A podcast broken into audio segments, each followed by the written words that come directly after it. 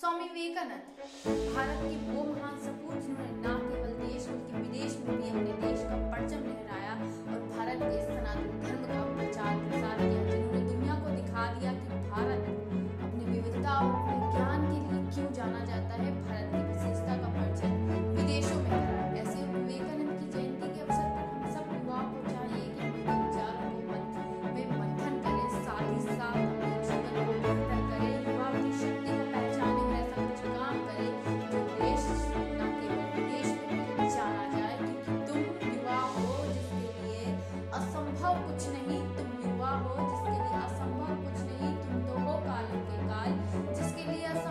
कुछ नहीं, हर काम कर सकते हो, आगे तुम बढ़ सकते हो, जिसके लिए असंभव